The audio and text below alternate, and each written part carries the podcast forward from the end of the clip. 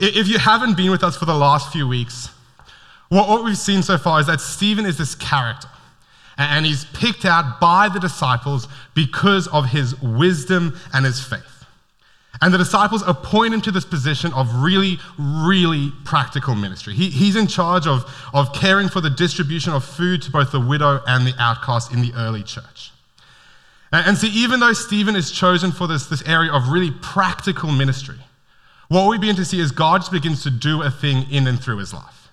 That all of a sudden we find out he's preaching the, the gospel, that he, he's doing these signs and wonders, that God is just using him in a way that is utterly disproportionate to anything that could come from Stephen. And in response to it, in response to the way that God is actually working through this man, this crowd comes in opposition to that. And essentially, they come and they're leveling four main accusations at him uh, that he's preaching against God, he's preaching against Moses, he's preaching against the law, and he's preaching against the temple. And so, all we've been doing in this series we've called A Faithful God is tracking through Stephen's response to these accusations. And like any good Christian, his response to these accusations is just to pick up the Bible and start preaching through it. And he's using these uh, really familiar stories from the Old Testament, stories about uh, Abraham and Isaac and Joseph and Moses, and he's using them to not only defend himself against these accusations, but to also point out to the crowd just how much they have missed the whole point of all of it. And, look, where we're jumping into things, Stephen's going to be walking us through the life of Moses. And as soon as he does, it becomes abundantly clear that this crowd, they have missed all of it. That God has been doing this amazing work through the people of Israel for the last 2,000 years, and because they have not understood what he was doing then, they are missing out on what he's actually doing right now. And so that's, that's exactly what we're going to be talking into tonight. So, as I said, if you've got your Bible, Acts chapter 7, uh, Acts chapter 7, and we'll be kicking off at verse 17. Uh, all right, so, but as the time of the promise drew near, which God had granted to Abraham, the people increased and they multiplied in Egypt until there arose over Egypt another king who did not know Joseph. All right, let's just get ourselves back up to speed quickly. So, uh, Abraham, father of faith, uh, many sons had father Abraham, and father Abraham, many sons, many sons had father Abraham. Uh, Abraham fathers Isaac, Isaac fathers Jacob. Jacob eventually changes his name to Israel. He has 12 sons who eventually become the 12 tribes of Israel. Cool? Uh, one of those sons is Joseph, not to be confused with Christmas Joseph. This is Technicolor Dreamcoat Joseph. Uh, and sort of be, because of the life and, and the way God uses Joseph, towards the end of his life, uh, the people of Israel end up settling down in Egypt. All right, so, so that's where we're picking up the story in, uh, in the biblical redemptive history. Uh, and see, what happens is not overnight, but over time, that this favor that Joseph and his descendants had accrued with the Egyptians, it actually begins to wane. And what started off as a blessing of, of land and, and borders and a place within Egypt, over, uh, over time eventually becomes the people of Israel being slaves in Egypt. And that's the state they, they find themselves in for 400 years. And during that time, God doesn't stop blessing them. They keep on multiplying, they're growing in number until it gets to the point where this new Pharaoh, this Pharaoh who doesn't know about Joseph, doesn't know what he did for Egypt, he begins to get a little bit worried that things are getting out of hand and that these Hebrews are actually going to become too strong and they're going to overthrow the Egyptians. All right, so verse 19, he being Pharaoh uh, dealt shrewdly with our race and he forced our fathers to expose their infants so that they would not be kept alive. In other words, this Pharaoh looks at this, this growing problem of the, the Hebrews uh, having so many children, and, and he just makes a flat out decree that every newborn Hebrew boy needs to be thrown into the river to die. And look, because I, I know we've all watched The Prince of Egypt and uh, we've read through our Bible at least a couple of times, uh, we, we know the story really well, right? So much so that we can read over a line like that and sort of just keep on going with things. But we need to remember this isn't a fairy tale, this isn't a story. These are real people who have actually had to deal with the consequences of what they're being forced to do in this moment. I mean, can you just stop and imagine the pain of what is going on? Like, can, can you imagine that the mothers crying out as, as babies are ripped from their arms and, and fathers like stepping up to stop it from happening, but they're being beaten down so that the, the Egyptians can follow through with this command? It, it would have been an absolutely like horrific and nightmare moment.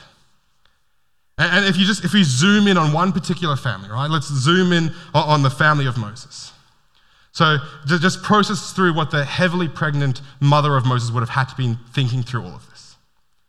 I mean, she's been watching this child grow inside of her for the last nine months, and, and the whole time, she's just praying, please let it be a girl. Not, not so she can like do dress ups with this girl, not so she can play princess. She's just praying it's a girl so that when she gives birth to this child, she's not going to have to kill it.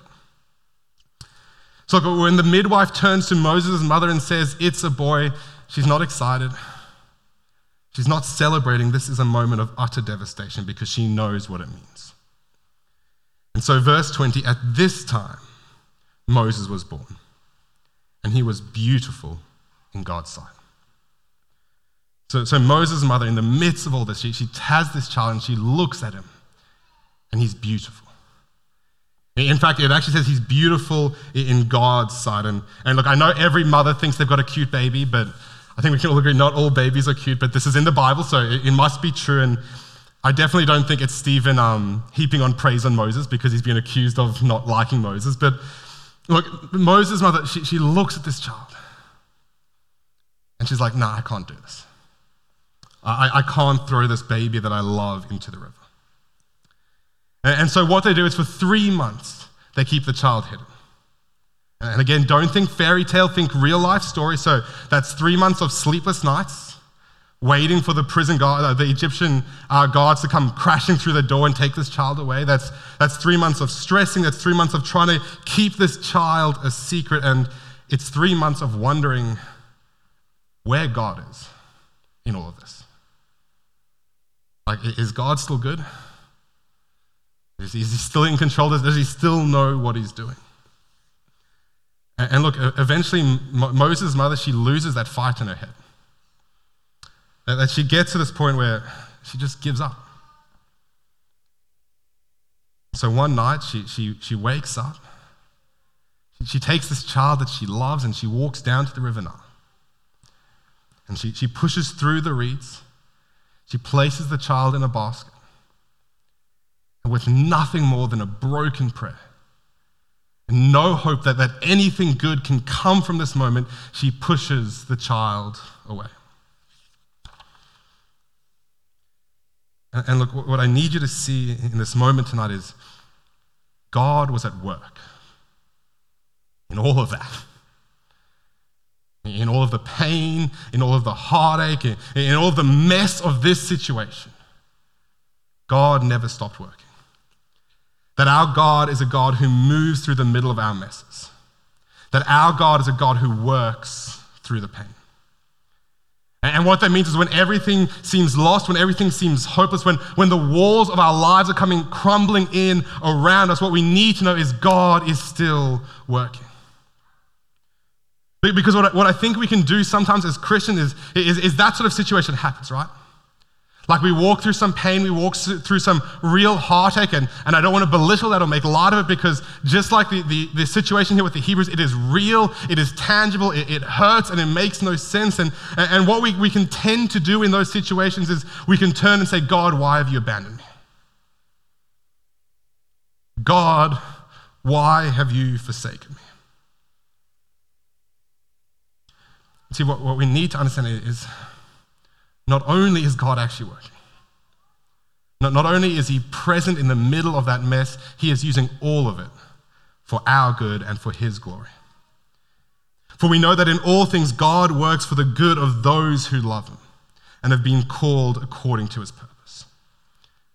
That, church, God is sovereign over every situation. He is in control of every moment, that, that, that even when nothing makes sense, He is still in control. That, that church, when she leaves you, he is in control. When, you fail and you fall into that temptation that you've been struggling with for the last 10 years, he is still in control. That, that when the bills come in and that you don't know how you're going to make ends meet and you don't know how you're going to get it to the end of the month, He is still in control. Well, when the prodigal leaves and they still haven't come home, He is in control. When the people you thought could trust, uh, you could trust, they betray you, He is in control. When the church hurts you, when you lose that person you love, when everything seems lost, God is in control. And look, I'm not saying God causes those things to happen. We live in a broken and fallen world, but at the very least, they pass through His sovereign fingers, and I need you to see that He is using it for His glory and for your good. See, what Moses' mother could never have imagined, never have understood in this moment, is that somehow when she places that child that she loves into the water, somehow a three month year old is going to survive being washed down the River Nile in a picnic basket. That, that somehow that child would end up floating past the very spot that Pharaoh's daughter was bathing in the river. That, that somehow not only would, would, would she actually see this basket floating by, but she'd send out one of her servants to go find out what it is. And, and not only that, when, when this child is brought out of the water and she looks at it and sees, oh, this is it, this is a Hebrew child. This is a child my father has condemned to die. Somehow she looks at this child and says, No, I'm going to keep him and raise him as my own son. That, that, that what she would never have known is that somehow the child of a Hebrew slave would end up in the house of one of the most influential and powerful families in all of Egypt, and somehow God would use the only Hebrew child to ever grow in the, up in the house of Pharaoh. God would use him to bring salvation to his people. That, church, there is no way you can read through the story and not see God stepping in and doing miraculous things when nothing makes sense. And so, what we need to take from that tonight, church, is, is that when, when, when, when that God is not actually taken by surprise when life goes wrong. He's not caught off guard when things don't go the way we think they should. And, and, and what that means is sometimes God actually does his best work when all we can do is walk down to the river and with nothing more than a hope and a prayer, give everything over to God. That C.S. Lewis once said, Do not be deceived. The enemy's cause is never more in danger than when a human looks around upon a universe from which every trace of God seems to have vanished and asks why he has been forsaken and yet still chooses to obey, yet still chooses to trust God that God is working in all of that mess. And so, verse 20, and he was brought up for three months in his father's house, and when he was exposed, Pharaoh's daughter adopted him and brought him up as her own son. And Moses was instructed in all the wisdom of the Egyptians, and he was mighty in his words and deeds. All right, so as I said, Moses ends up growing in Pharaoh's household, and what we're told is as he grows up, he becomes this man that is mighty in words and deeds. And look, I, I, don't think this is Stephen heaping more praise upon Moses. I don't think this is Stephen stretching the, the truth at all. See, Moses would have had access to the best education the world would have ever known up until this moment in history. And what that means is he would have learned how to read and write in a time where most people were illiterate. He would have learned mathematics and philosophy and geometry and politics and astrology and astronomy. He would have learned economics. He would have learned how to lead people, how to run a nation. And all of those skills are going to come in a whole lot of use in 80 years' time when, when he is leading the new nation of Israel. And what's more, uh, Moses would have grown up in the, the court system of Egypt, right? So he knows how the system works. He knows who reports to who. He knows who's under whose authority. He knows how to make things happen. So when he comes back in 40 years' time and he's going to say, Let my people go, he's going to know exactly how to set up a meeting with Pharaoh because he's been in that system all of his life. That God just pours this blessing of abundance and provision all over Moses. In fact, he's given everything he could possibly ever need to do what God is calling him to do. See, the second thing I think we need to, get our heads around tonight is, is yes, God works through the pain. Yes, God works through the messes of our life, but just as much as He works through the pain, He works through the provision. See, maybe you're here tonight, and when you look back at the story of your life, it's not one you would describe as being defined by pain and sin and brokenness and hardship. Not that you haven't gone through those things. I mean, we live in a broken world. We all sin. We all feel brokenness. We all experience heartache. But when you sort of look at the rearview mirror of your life, that, that's not the defining trait. In fact, if you look back at your life, what you see is a life marked by provision and blessing and plenty. Like maybe you're here tonight and, and you grew up in a Christian household. You grew up with a family where your dad prayed with you every night and you know you, you read the Bible together and going to, to church on a Sunday wasn't an option. And you never missed a, a, Sunday kids church. And when you got old enough, you went to youth and you went to youth diligently every Friday. And then you hit the age of 18 and, and you didn't walk away. You didn't have that, that prodigal season. You just kept on going to church. You kept on being faithful. And like you look back at your life and you don't even have a clear moment where you can remember giving your life to Jesus because you've been following him from, for as long as you know. And see, what we, what we tend to sometimes do as a church is we, we take a story like that and we, we don't make a big deal about it. Because it's not flashy, right? It doesn't make for like a, a, good testimony video or a good sermon illustration that, that we think somehow that doesn't show the extravagant grace of God. But, but, church, do you know how much of a blessing that story is?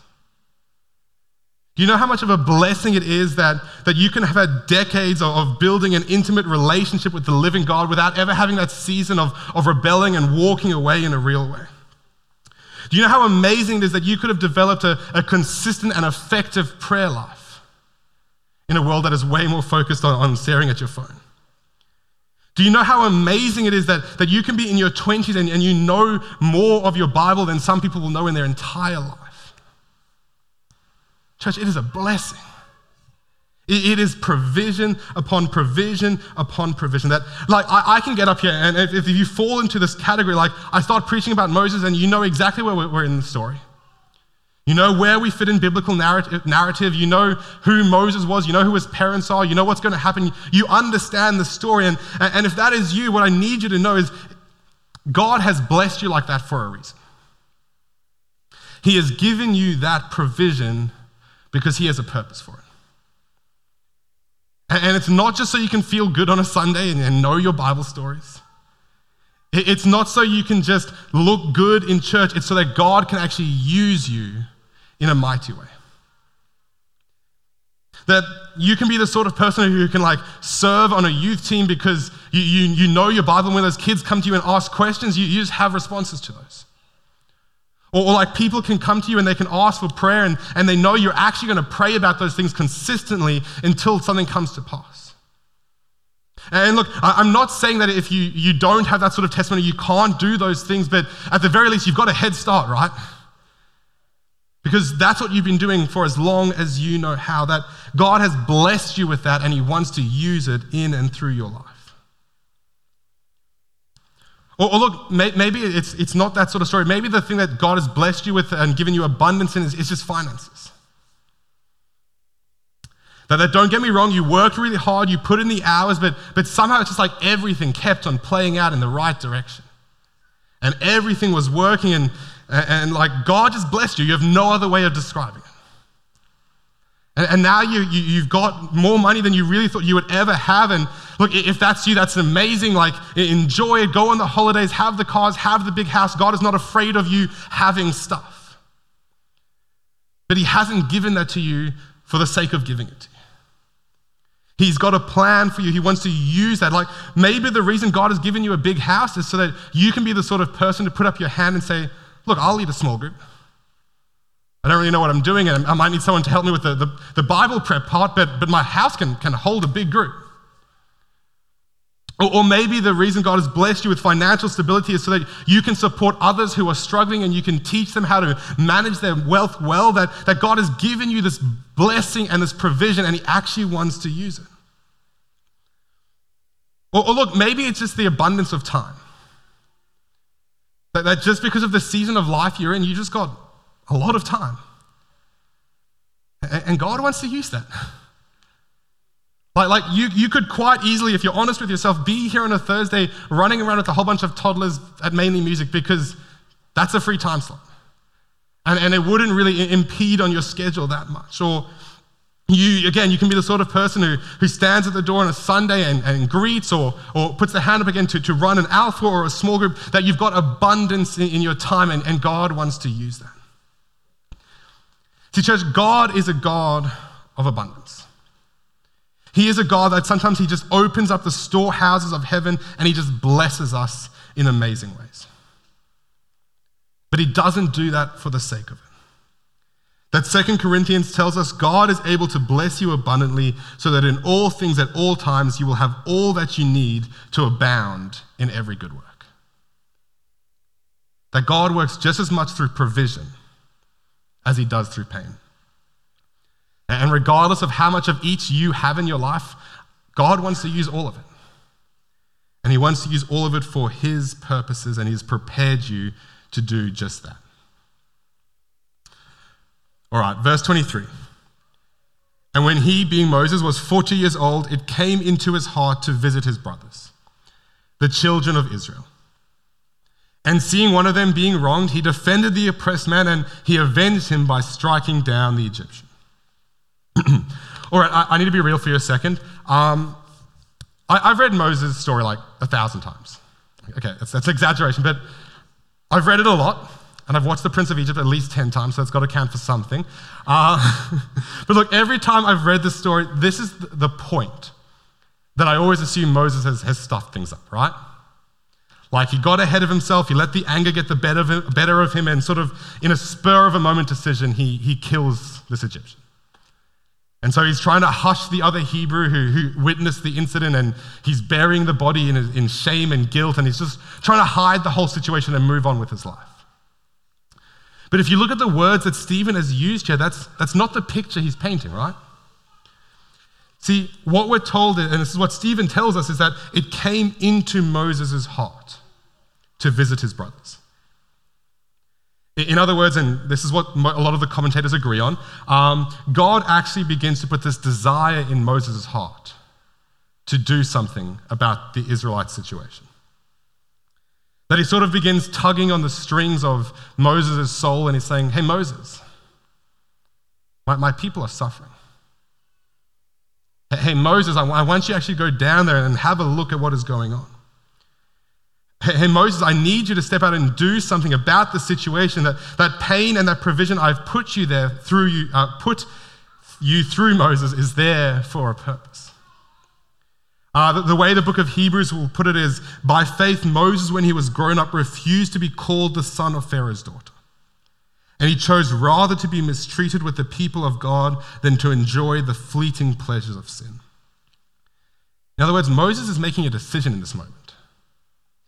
He's making a decision to step away from the throne, to step away from privilege, from his upbringing, from, from everything he knew, everything that was comfortable, and instead he is stepping down into the lowly position of a slave.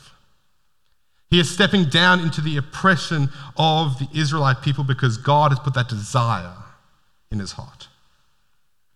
See, Moses isn't accidentally stumbling into the scene and sort of making the best of it. Moses thought God was calling him to go and save his people. That verse 25, Moses supposed that his brothers would understand that God was giving them salvation by his hand. But they did not understand. And look, maybe there's an aspect where Moses is getting ahead of himself, right? Uh, because you can do that. You can get ahead of God. Uh, in order to do something rightly, you need to do the right thing the right way uh, for the right reasons and in the right timing. So in order to actually do what God is calling you to do, you need to do it when He's telling you to do it as well. But I don't think that's the primary issue here. See, I think the bigger issue in this moment is that God's people, the, the covenant people of God, they weren't actually ready to receive the blessing that God had for them. That verse 26, and on the following day he appeared to them as they were quarreling, and he tried to reconcile them, saying, Men, you are brothers, why do you wrong each other? But the man who was wronging his neighbor thrust him aside, saying, Who made you a ruler and a judge over us? Do you want to kill me as you killed the Egyptian yesterday? See, what I think is happening in this moment is God is actually ready to move. He is ready to release the, the Hebrews from their bonds of captivity that God had promised them 400 years of captivity and he was going to set them free. And those 400 years had come to pass. But when God sends Moses to that situation, they say, No. Who made you a ruler and a judge over us? See, God's hand can be ready to pour out blessing. He, he can be responding to generations of prayer. He can be calling and appointing leaders and give them everything they need. God can be ready to move in a mighty way, but if God's people are not positioned in such a way to receive what God is doing, in fact, if they go as far as to actively reject it, then, then what will happen time and time again is, is God is often willing to allow that blessing to go by unreceived. Or at the very least, he will postpone the giving of that blessing. See, church, don't get this wrong. God is working. He was working through the pain, He was working through the provision, but God's people weren't ready.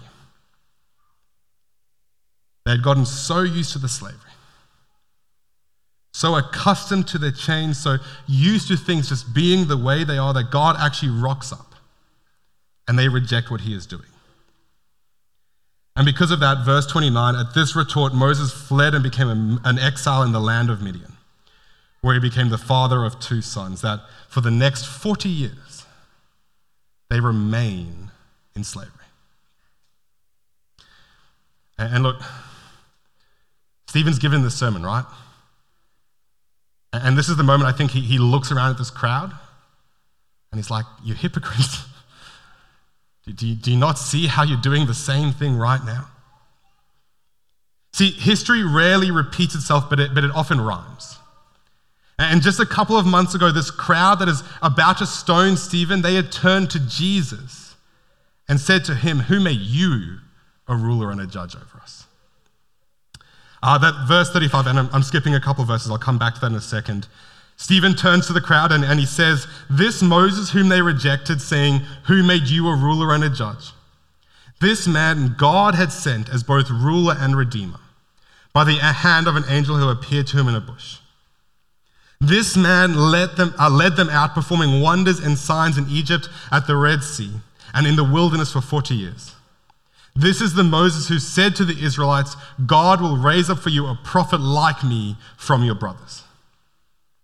In other words, Moses turned, oh, sorry, Stephen turns to this crowd and he's like, guys, God is the one who sent Moses. God made Moses a ruler and a judge over you.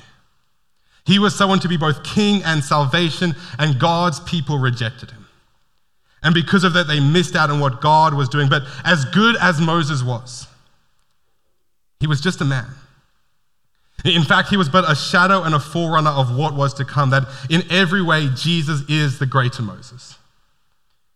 See, Moses was a deliverer born from among his people. So was Jesus. When Moses was a baby, the rulers and authorities of the time, they declared that every baby was, boy was to be killed.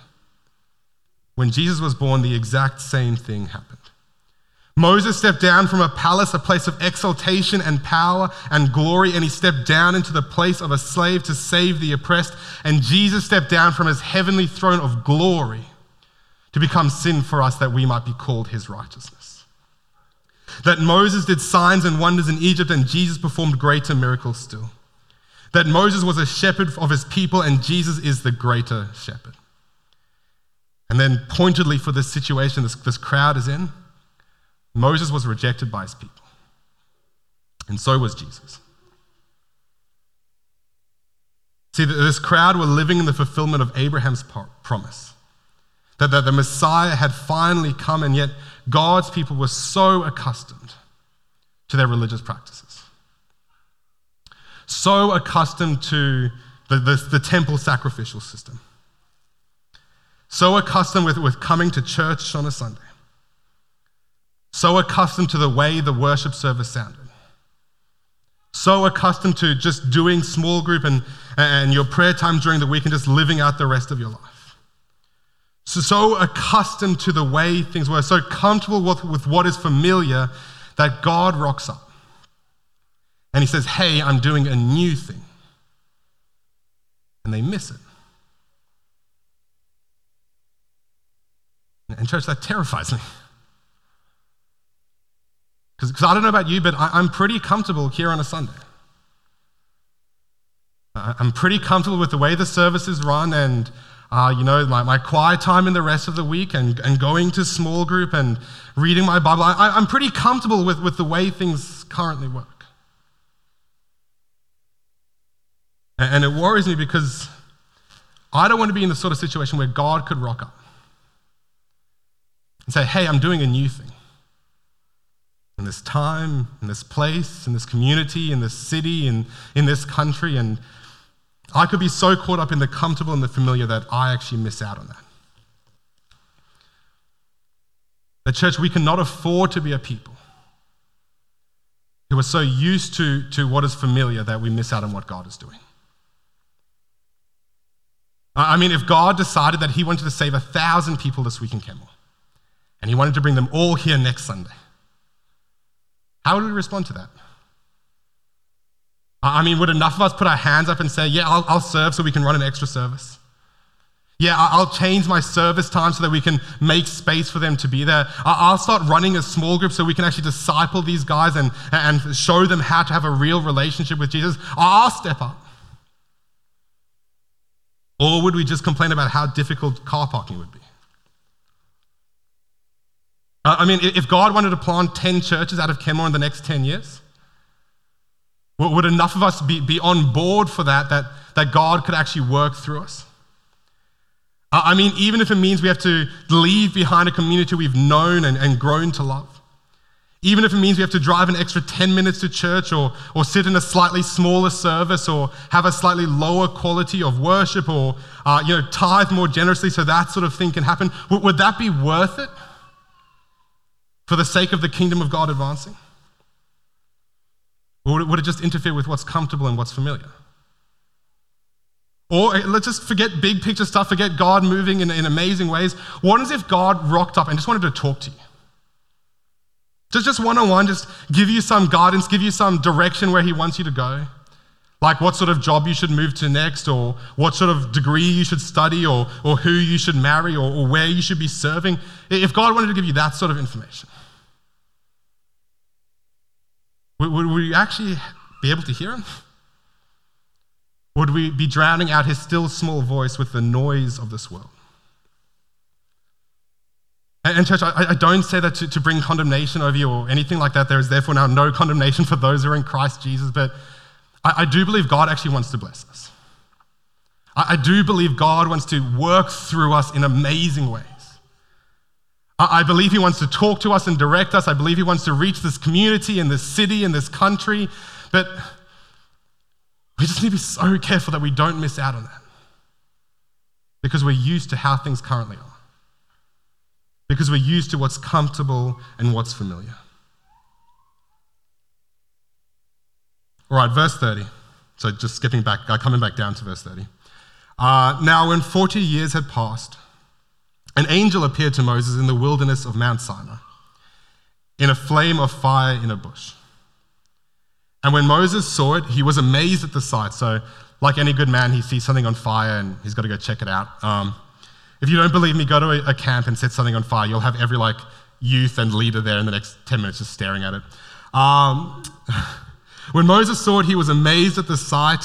And as he drew near to look, there came the voice of the Lord saying, I am the God of your fathers, the God of Abraham and of Isaac and of Jacob. And at this, Moses trembled and he dared not look.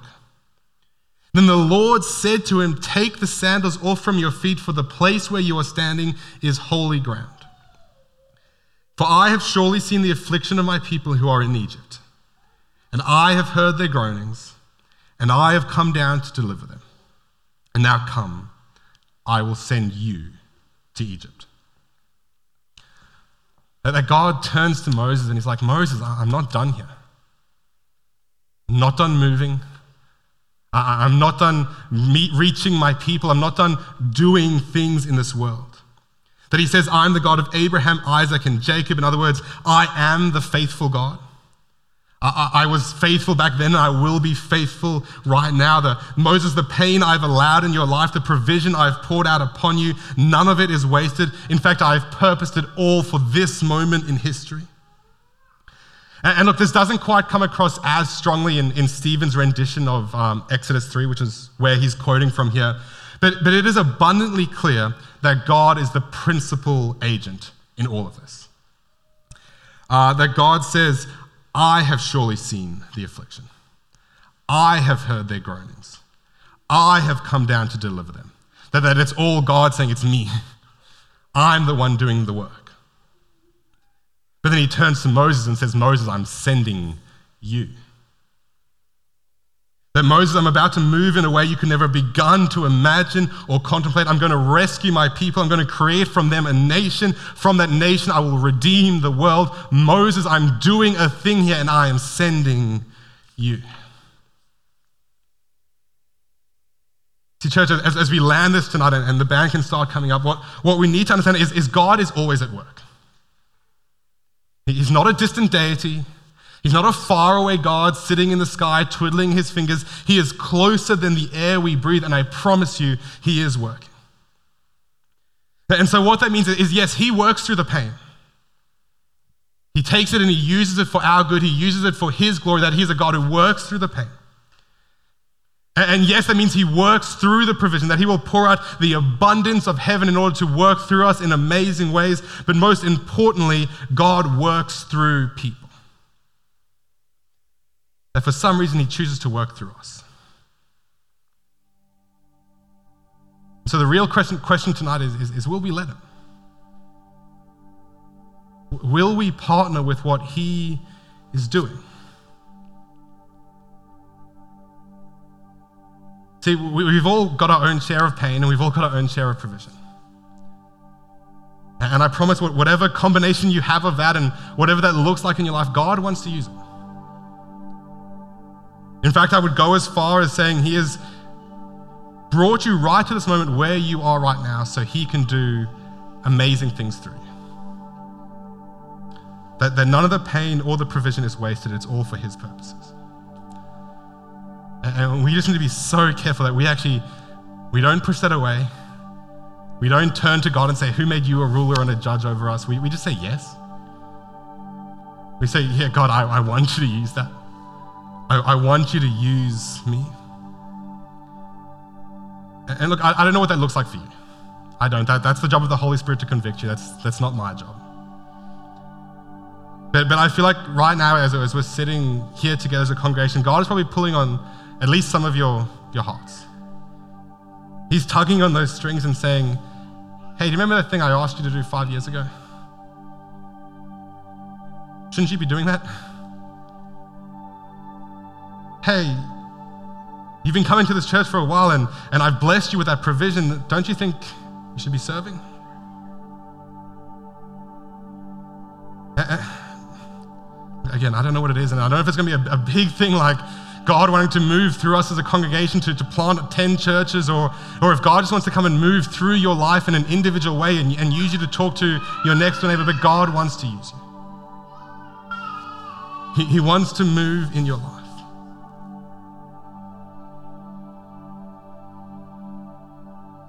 Look, the, the, the, really only word I got that was specific this week is, as I was praying through this is some of us have been saying no for a long time. Um, again, I don't know what that is, but like just, God, I've got this. I'll do my life my way. I'll come to church on Sunday. I'll, I'll tithe. I'll, I'll read my Bible, but no, God, I, I don't want to do it and we say no because it's uncomfortable. We say no because it's hard. We say no because it's different from what we know is usual and normal. And I feel like the invitation tonight is, is just God saying, Will you say yes? Will you say yes? Whatever that looks like, will you put the yes on the table and let God put it on the map? Will, will you let Him tell you what He wants you to do? So, okay, in a moment, I'm going to pray and the band are going to come and we're going to finish with a song of, of worship. But if that is you tonight and you need to do some business with God, you need to come forward and just say yes, whatever that looks like, would you just come forward to the front? Um, and, and, there's some of the prayer team available, and they'll be around praying with you, and uh, the pastoral stuff will be here as well. But God wants to work through you, He wants to use you. And all He's waiting is just for you to say yes. So, Lord, we, we just thank you that you are a good God. And that means you are good when we walk through those pain, that, that, that, heartache, that you are using all of that for, for our good and for your glory. We thank you that you are a good God, and, and sometimes that means you open the floodgates of heaven and you just bless us with extravagance. But Lord, we, we, we want to be a people that say yes. We want to be a people that go when you say to go and, we do what you say to do. Lord, I just pray right now you would lead each and every one of us. That if there's something you need to tug on our hearts, you would do that right now. You would convict us, you would challenge us, you would encourage us, whatever you need to do right now, Holy Spirit. And just, just we would just have the, the tiny mustard seed amount of faith just to say, Yeah, God, I'll go. Lord, you would take that, that tiny amount of faith and you would use it to move mountains. Lord, we praise you and we glorify you. Amen.